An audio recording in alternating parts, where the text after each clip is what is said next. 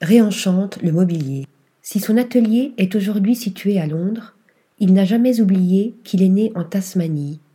Sa dernière création, cette table bien nommée Recoy, évoque un retour aux sources aussi bien que les spires de bois dont elle est composée.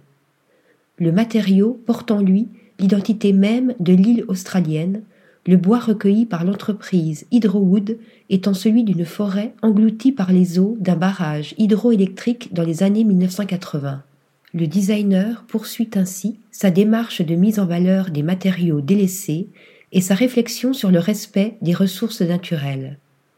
Il donne ici une seconde vie au tronc de six essences locales pin huon, chêne de Tasmanie, pin céleri, sassafras, myrte et mimosa à bois noir, débités en plaquage et enroulés à la main pour former des anneaux colorés évocateurs de la croissance d'un arbre.